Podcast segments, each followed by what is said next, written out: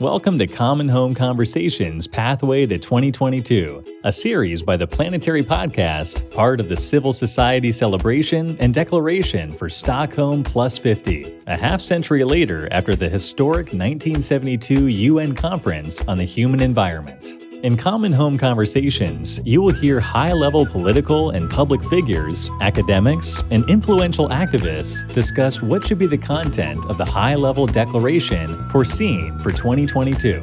Our planet faces a myriad of catastrophic environmental challenges, from climate change to widespread biodiversity loss to desertification. The science is clear. The state of our global environment is deteriorating at an unprecedented rate, highlighting the need for fundamental transformative changes across our legal, economic, social, political, and technological spheres. Thus, there is an urgent need to reach a common ground within civil society and around it build a civil society declaration with the potential to be the needed starting point for a paradigm shift towards a safe and sustainable future for our global community. Common Home Conversations is the place to discuss the challenges posed by climate change, as well as possible solutions to help create a stabilized Earth and ensure that the Civil Society 2022 Declaration can be a true game changer. Now, here is your host, founder, and CEO of the Planetary Press, Kimberly White. And welcome back to Common Home Conversations for part two of our discussion with Maria Espinosa, President of the 73rd Session of the United Nations General Assembly and former Ecuadorian Minister of Foreign Affairs, and Izabella Teixeira, co chair of the United Nations Environment Program's International Resource Panel and former Minister for the Environment of Brazil. Thank you both so much for joining us again today. Now, we were talking about intergenerational equity and climate justice. One other thing I'd like to go into just a little bit further, and you both touched on this a little bit, is you're both from countries that house the Amazon rainforest. What could this declaration mean for indigenous communities? Yet again, Kimberly and Izabella, we both come from Amazonian countries, as you said. In the early stages of my career, I devoted so many years to working and living in the Amazon and working with indigenous peoples myself. And what I can tell you is that they have an incredible, sophisticated knowledge about how to manage uh, tropical ecosystems that are so sensitive, so vulnerable you see a lot of green and a powerful primary tropical rainforest but you know any minor disruption can really alter the uh, very sophisticated life cycle of a tropical rainforest. And indigenous peoples they have uh, lived there for thousands of years and they know how to take care of the amazon. And i, I don't want to be an essentialist but uh, basically, I think that there is a lot to learn, that the Amazon is at a crossroads right now. If you look at the deforestation patterns, at the uh, uh land use uh, dramatic changes in the Amazon, but also the life conditions of indigenous peoples. It's extremely worrisome in terms of the rights, in terms of uh, access to basic services, Unfortunately, the Amazon in our respective countries continue to be our internal colonies. Let's look at Ecuador, but there are more cases uh, like Ecuador. Basically, Ecuador income comes mainly from oil exports. I would say practically every barrel of oil that Ecuador exports comes from the Amazon. And that brings, depending on the oil prices, but let's say 50, 60% of our revenue. And if you look at the living conditions of indigenous peoples, uh, not only in Ecuador, but the, in the Amazon, they are the poorest of the poor. And this has been so evident, so obvious with the COVID 19 pandemic in terms of access to healthcare, in terms of water and sanitation, in terms of food security. And I would say, thank God that indigenous peoples, they have their own organization mechanisms their own solidarity networks, their own intellectual capacity to gather data, to do their own assessments. There is a platform that was organized by COICA, which is the Confederation of Indigenous Organizations of the Amazon, you know, really being self sufficient because of the lack of concern, commitment, and responsibility from their respective governments. And with that said, I think that, uh, of course, indigenous peoples are key players to find a new way to manage the Amazon. They're key players. Their presence is a transboundary presence. They have families across borders. They understand the ecological dynamics of the tropical rainforest. And they have to be also at the decision making table. They have the voice, they have the knowledge, they have the experience, but also they are subjects of a tremendous, profound rights deficit. You name it. I mentioned that in terms of food security, in terms of access to health, in terms of quality education. So there is a lot that our societies uh, need to do. There is very soon, hopefully, a report, very significant report produced by the Science Panel for the Amazon, which are hundreds of scientists, mostly from Amazonian countries that have come together to produce this state of the art situation of the Amazon. I have the privilege to serve in their advisory committee. And I share that also, Izabella, with Sebastián Salgado, uh, we are both part of the strategic committee of the Science Panel for the Amazon. And we are working closely, very much looking forward to their report. And it's going to be, in my opinion, a game changer. But I say that these are strong words, but we need to decolonize the Amazon. And the way to decolonize is to work closely with indigenous peoples, but also with Amazonian citizens in general the situation of Amazonian urban settings and cities, for example, is one of the most challenging situations. And well, I can speak about the Amazon for hours and hours. It's uh, obviously one of my passions. But your question about indigenous peoples, their roles, and indigenous peoples from the Amazon they need to have, they are entitled to have a seat in the decision making table. But beyond that, indigenous peoples have made a tremendous contribution in the Paris Agreement, in crafting climate related agreements. They have a strong voice when dealing with uh, agriculture and the multilateral decisions, etc. Well, to make it short, they are strong, articulated, intelligent, and much needed voices in the global governance arrangements and in the decision making processes, not only at national, but also at international levels. Yes, I fully agree with you. I'd like to add two or three comments because my first perspective is something that you mentioned as a critical issue. We need to decolonize Amazonia. And for this, it's not only the national interest or national perspectives. We need to know Amazonia or Amazon region. My feeling is that the world also doesn't know or has different ways to approach Amazonia without necessarily understanding all the dimensions of Amazon regions uh, indigenous people connect almost all these dimensions of Amazon region. This is something very important to pay attention because politically, I used to say that uh, Amazon puts Brazil in the world and today Amazon keeps Brazil out of the world. Okay. Because we need to have a common understanding, not only about the importance to protect for climate security, for example, climate stability of Amazon protection, but we need to understand better what Amazon means. And we go into the international community, you know this better than I, that uh, when you go into our countries that uh, are part of Amazon regions, we are seen as a middle income countries. But when you go into Amazon region, we have low income countries. This is a huge mistake for international community. When you go into to address funds, for example, international funds, no, no, I cannot support you because uh, you are from Peru, from Brazil, and middle income countries, etc., etc. It's not true. Okay, we need a new lens to approach Amazon regions. And in my perspective, I do believe that we need to specialize uh, Amazon diplomacy to understand how you like to address common goods. This is very important to pay attention politically and geopolitically because everyone's like to discuss Amazonia, even Brazilians, without necessarily knowing a lot about Amazonia.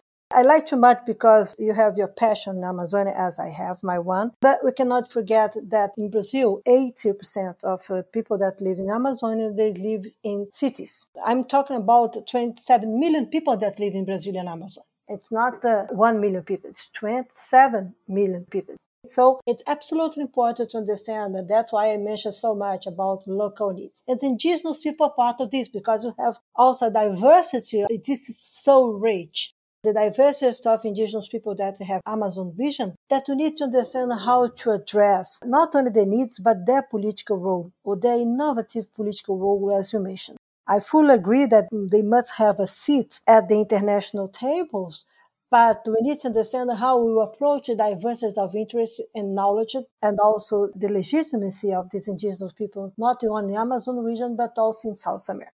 And you know that to have the privilege to have the origin of our society based exactly on indigenous people. This is fascinating because this means that it's a civilizatory trace for our societies. It's exactly based on indigenous people. And that's why I do believe that we need to use this global debate or this global commons debate to make clear for our national society the importance of the indigenous people for our national ID as Brazilians, as Amazon people, etc., etc. We need to understand better the role of the indigenous people for our future, but also to recognize, as you mentioned, how uh, our prejudice, our political prejudice, to understand their importance and to recognize the political space that uh, they need to assume. And my feeling is that we need to learn the importance of indigenous people if you want to have this new perspectives of the world and new perspectives of our region consider the challenge of development. It's not something it's like a part of our society that is distant of us. No, these are our roots and we need to be closer. We need to recognize that we don't have all the elements to dialogue with them and even to bring them on board. We need to address for us the new political rules to learn with the experience and his, their knowledge. And more than this, in my perspective, we need to understand how they will share solutions and innovative perspectives for our uh, sustainable and inclusive development. My feeling is that uh, not only the international community, but in my country, most Brazilians don't know a lot about how to come together with indigenous people. And I think that, as you mentioned, the new report that is coming will be very elucidative about our challenges. And this is innovative political perspective considering indigenous people, not only in Amazon region, but around the world. My feeling is that this is one of the critical political challenge that you need to face if you want to go forward considering global commons agenda and planetary boundary. Without their knowledge, without their political role, without their political presence, it would be very tough to address concrete solutions for humankind in the next years. So it's again a lesson from Amazon Vision, something that's uh, it's like a password, okay? If you're able to come with them, if you're able to learn with them, if you're able to address solutions based on their knowledge, and if you're able to understand our political role to move forward in this contemporary age, we need indigenous people to together with us. So I think that uh, for Amazonia, it's not only stop deforestation, stop the setback, the environment degradation and fragmentation, and also to understand the role of environmental service. We need to go into the future and need to understand how the Amazon vision will bring our countries into new development global agenda. This is very fascinating politically. And for this, we need to recognize the lack of abilities in our political domain uh, to face the challenges and ask for the indigenous people to support us and to be close to us. Thank you so much for your insights on that important topic. Now, unfortunately, human development appears to give value to nature only after it has been destroyed for resources and commodities and fails to recognize the true value of the intangible work of nature. Our natural world has been plagued by overexploitation throughout the years, and a 2019 report from the Intergovernmental Science Policy Platform on Biodiversity and Ecosystem Services states, quote, "The biosphere upon which humanity as a whole depends is being altered to an unparalleled degree across all spatial scales. Biodiversity, the diversity within species, between species and ecosystems, is declining faster than any time in human history." End quote. Furthermore, the recent statement for the Finance for Nature report highlights that the interrelated crises of widespread biodiversity loss, climate change, and land degradation require immediate action. A planetary system that supports life on Earth is our most valuable asset. I mean, what could be more important and valuable to us? The intangible work performed by forests to stabilize the climate, or the cutting of trees to extract timber? Maria, can recognizing our global commons as a common good without borders be the conceptual solution to trigger the paradigm shift we need to help us realize the true value of nature? Thank you for this question, Kimberly. And I think that there are perhaps three critical issues. Uh, the number one is when we were discussing about the Amazon and what to do in the future of the Amazon, there is a critical issue that we need to discuss and rethink, which is the very concept of sovereignty.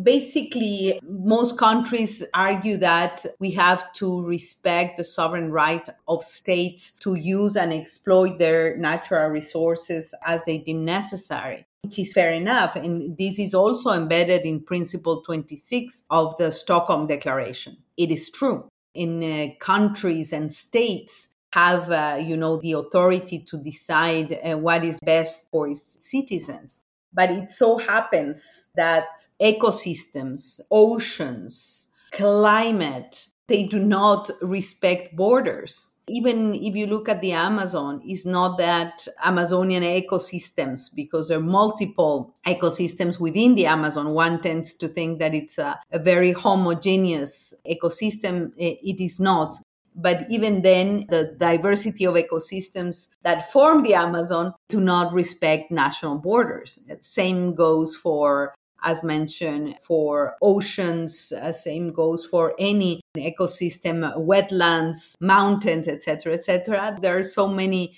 mountains that you know are shared by multiple countries sometimes. So it means that to manage wisely and responsibly ecosystems, uh, the earth system, we need to rethink sovereignty and sovereignty in terms of perhaps shared sovereignty and concerted decision making to manage a particular ecosystem, a particular service. For example, water resources. There's so many sources of water that are critical to the development of particular communities that I shared by multiple countries. Uh, water basins do not respect borders. So, with that said, I think uh, without going into the details, we need to sit down and think carefully about resignifying sovereignty and also resignifying the common good and the public good these are concepts that are critical if we are thinking about a new pact between nature, society, and the economy and politics. This new contract that we are talking about. The second issue is about defining the commons, defining the difference between public goods and common goods. And I won't enter into an exercise uh, of concrete definitions but there is a difference between public goods and common goods and the very concept of a common heritage. And what are the governance designs that make it possible to manage our shared and common heritage for the benefit of humankind? and how to go about it. And a very interesting example that can be used for this analysis is oceans and uh, the different conventions and uh, look at the convention on the law of the sea and access to genetic resources beyond national jurisdiction which is one of the critical negotiations that are happening at the international level at the UN level. So what to do with that? But also the shared responsibility over the health of our oceans that are shared among so many countries and the number three is okay if you resignify and you agree on a 21st century definition of sovereignty or 21st century definition of what is a common heritage for humankind, then the third question that we need to answer is what is the governance, uh, the framework under which we need to operate under a shared responsibility, concerted action kind of governance model. So, this is, in my opinion, one of the critical challenges of the 21st century. And if we do not come to grips to these very fundamental questions, we are going to put in risk our very survival. I'm a stubborn optimist, as late Kofi Annan used to say, I think that if we do not solve these uh, critical issues, we are going to be in serious trouble. You know, you name it uh, hunger, access to food, health, also, and equally important, the issue of this trust deficit in institutions, including democratic institutions, this uncertainty that everybody's living under, this lack of direction in leadership that we are experiencing.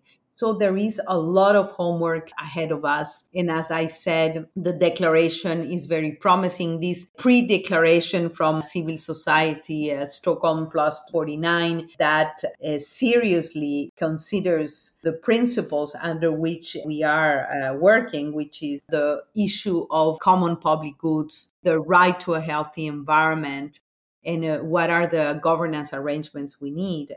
I think this is a key part of the conversation. And that should include, for example, our collective responsibility on dealing with pandemics, such as uh, the COVID 19 pandemic, and what it means in terms of the health of our ecosystems and our Earth system. So, Izabella, this is the decade of action. How can the redefinition of the global commons help us do what is needed in the next 10 years to better address the world's environmental challenges? Thank you very much. I, I first of all I'd like to fully agree with the three points that Maria highlighted. I think that a critical political issue that must be fully debated and also solved, consider the strategic perspectives if you want to go into the global commons agenda and how we'll face the challenge of this century.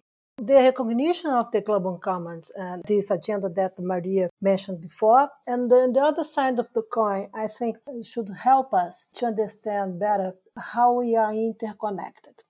Global Commons will make clear what are the global new economy challenges that we need to put in practice if you want to have well-being, if you want to improve our lifestyles, if you want to have a better relationship between humankind and nature.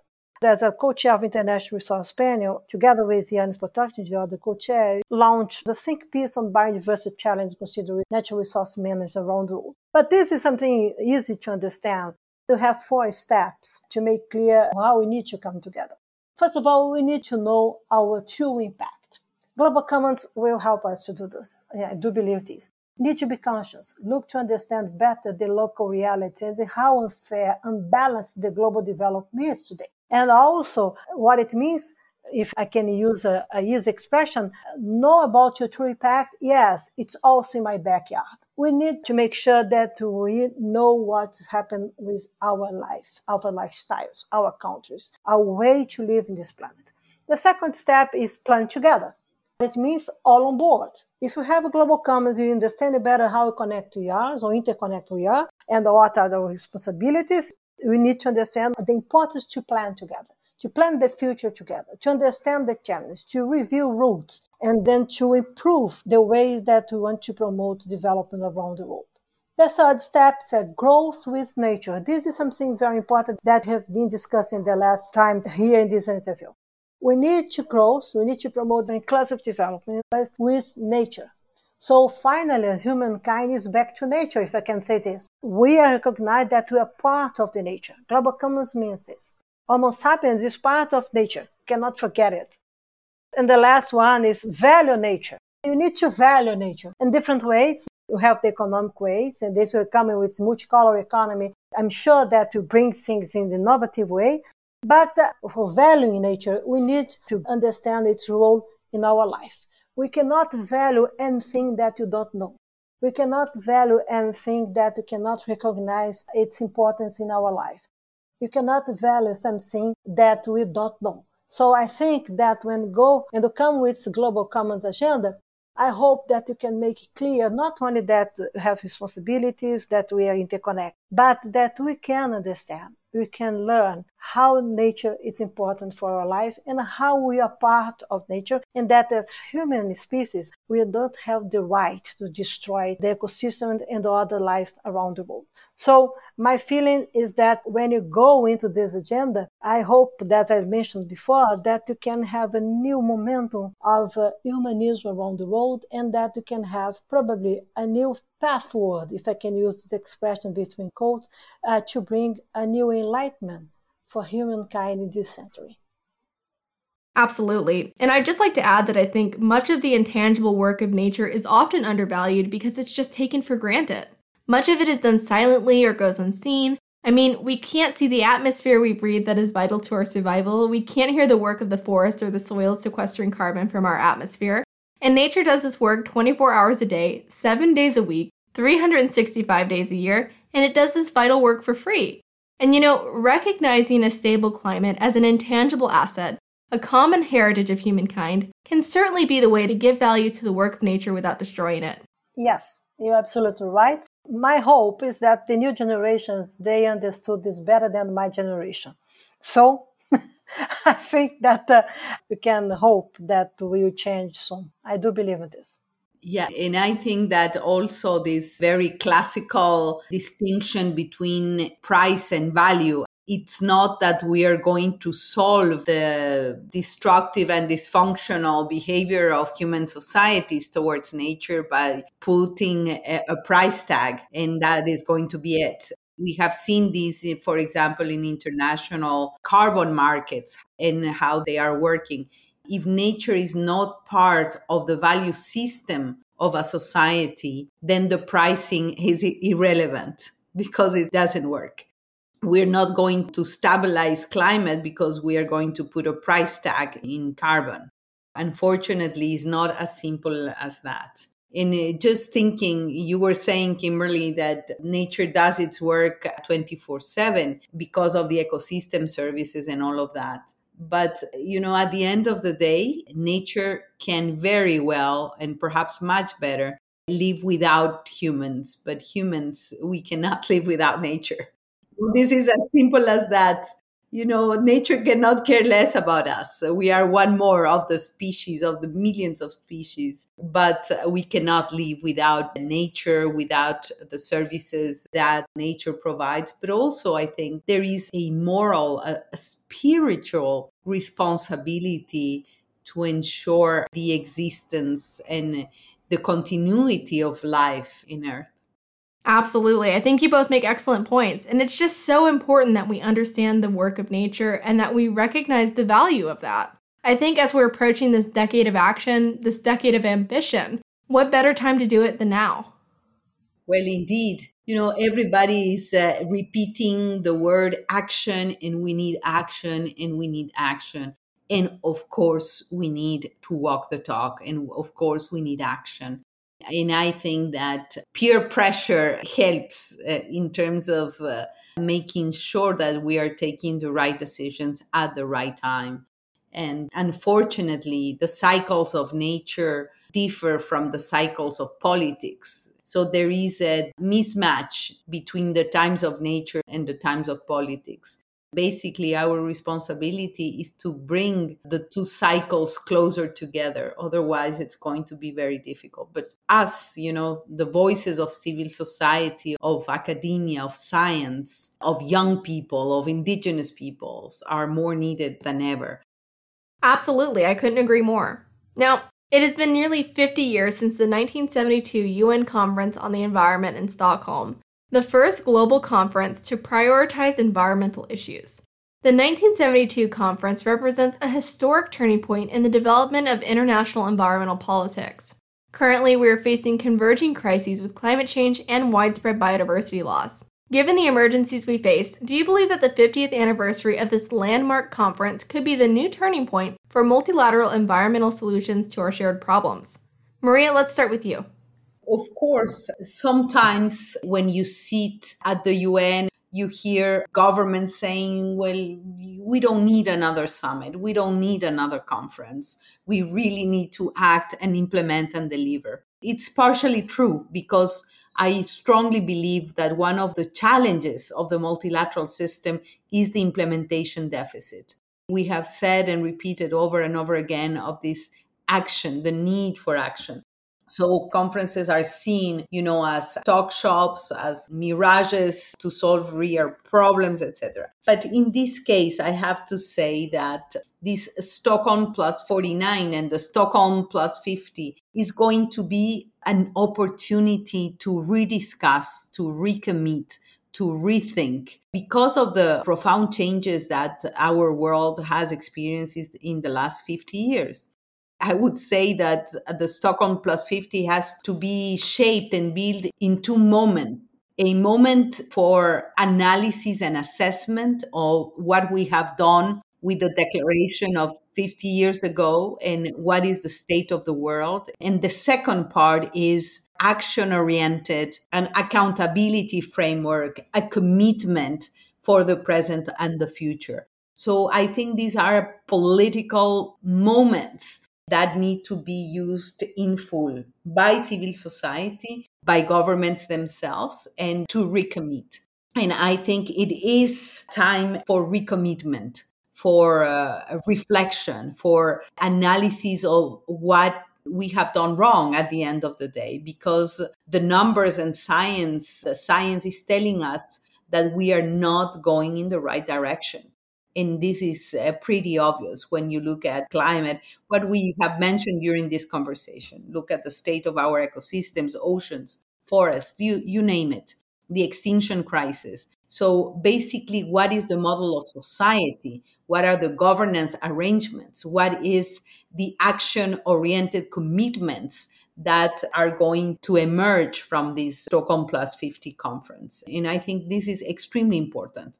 At this point in time, we should make sure, and I say we should make sure, societies, citizens, we should make sure that the Stockholm Plus 50 really translate into commitments, into action, into accountability frameworks, into a societal change. And I think that the COVID 19 pandemic is going to help to do that because we have seen that the way we are living, the way we are facing the pandemic, it's really not the best. It is not only about the environment, as I mentioned before. It is a civilizatory crisis, a planetary crisis that needs to be seriously addressed by world leaders, but by societies uh, as a whole. And I really hope that Stockholm Plus 50 also engages conversation and dialogue at the regional level, at the local level, that cities have a say because it's extremely important. The majority of people live in urban settings right now. So, what is the voice of local authorities, of mayors, of cities, uh, of the feminist movement uh, about these issues. So it is going to be a golden opportunity to unleash a global conversation and dialogue to recommit, to um, reflect and assess, but also to commit for and action oriented, transparent, and accountable actions uh, regarding uh, our environment, the care for our environment. And we also hope that uh, Stockholm Plus 50 is going to give a political backing and a push to the Global Pact for the Environment. Thank you, Maria. Now, Izabella, I'd like to ask you the same question. Given the emergencies we face, do you believe that the 50th anniversary of this landmark conference could be a new turning point for multilateral environmental solutions to our shared problems? First of all, we cannot forget that when you have 50 years ago Stockholm conference, you have a momentum in the world that is completely different what you have today. So I agree that we don't need conference around the world. We need political rooms to bring people together to discuss the present, the future and learning with our experience consider the past. If 50 years ago it was important to join the countries around the world to discuss environment and development or development environment because it was the decision that was taken, not based on other issues, but based on development. I do believe that we need to rediscuss what development means in this century because we have different contexts and we have different requirements, political, economic, and social ones. And inequalities is one of the peak of these icebergs that you need to understand better and how you address this. There is no future for humankind if you're not able to address social inequality in short-term perspective. Be sure about this, okay? And pandemics, again, COVID pandemics show to us that this is a critical issue, really a critical issue. My second point here that I also think that is very important is to have the civil society engagement and commitment it's absolutely important that you can have new political rooms to understand what civil society means around the world today, and also what is the role of civil society for the transformative change needed for the multilateral environmental solutions. This is something very important to be observed because our experience shows that we can mobilize civil society at the international community. We can bring civil society with us, but not necessarily we can share all the tools, all the mechanisms at the same level with the civil society around the world. It's so unequal uh, how we put to practice our recommendations and how indeed we can have international cooperation to play strategic roles, consider the diverse situations of civil society around the world. So something is very important to be observed here. This is the quality of the democracy around the world. Without democracy, it's impossible to address the solutions that we're looking for to address, consider the global challenges that nature is uh, bringing to us now. Okay, so it's absolutely important when to go into the international process that society must be recognized who they are, what are the needs. This is something very important when you go into the past and go in 1972. It was part of the state members. You didn't have civil society there. In Rio 92, you have an open gate. It was really important.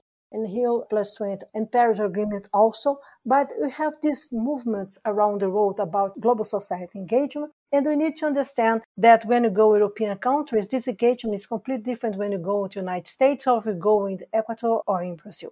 Or in China, when you have some difficulties considering civil society engagement. So it's absolutely important that you understand how will you facilitate, how will you host the diversity of civil society around the world. If you want to consider the challenge that the multilateral environment system demands, if you want to not only share the problems, but share solutions.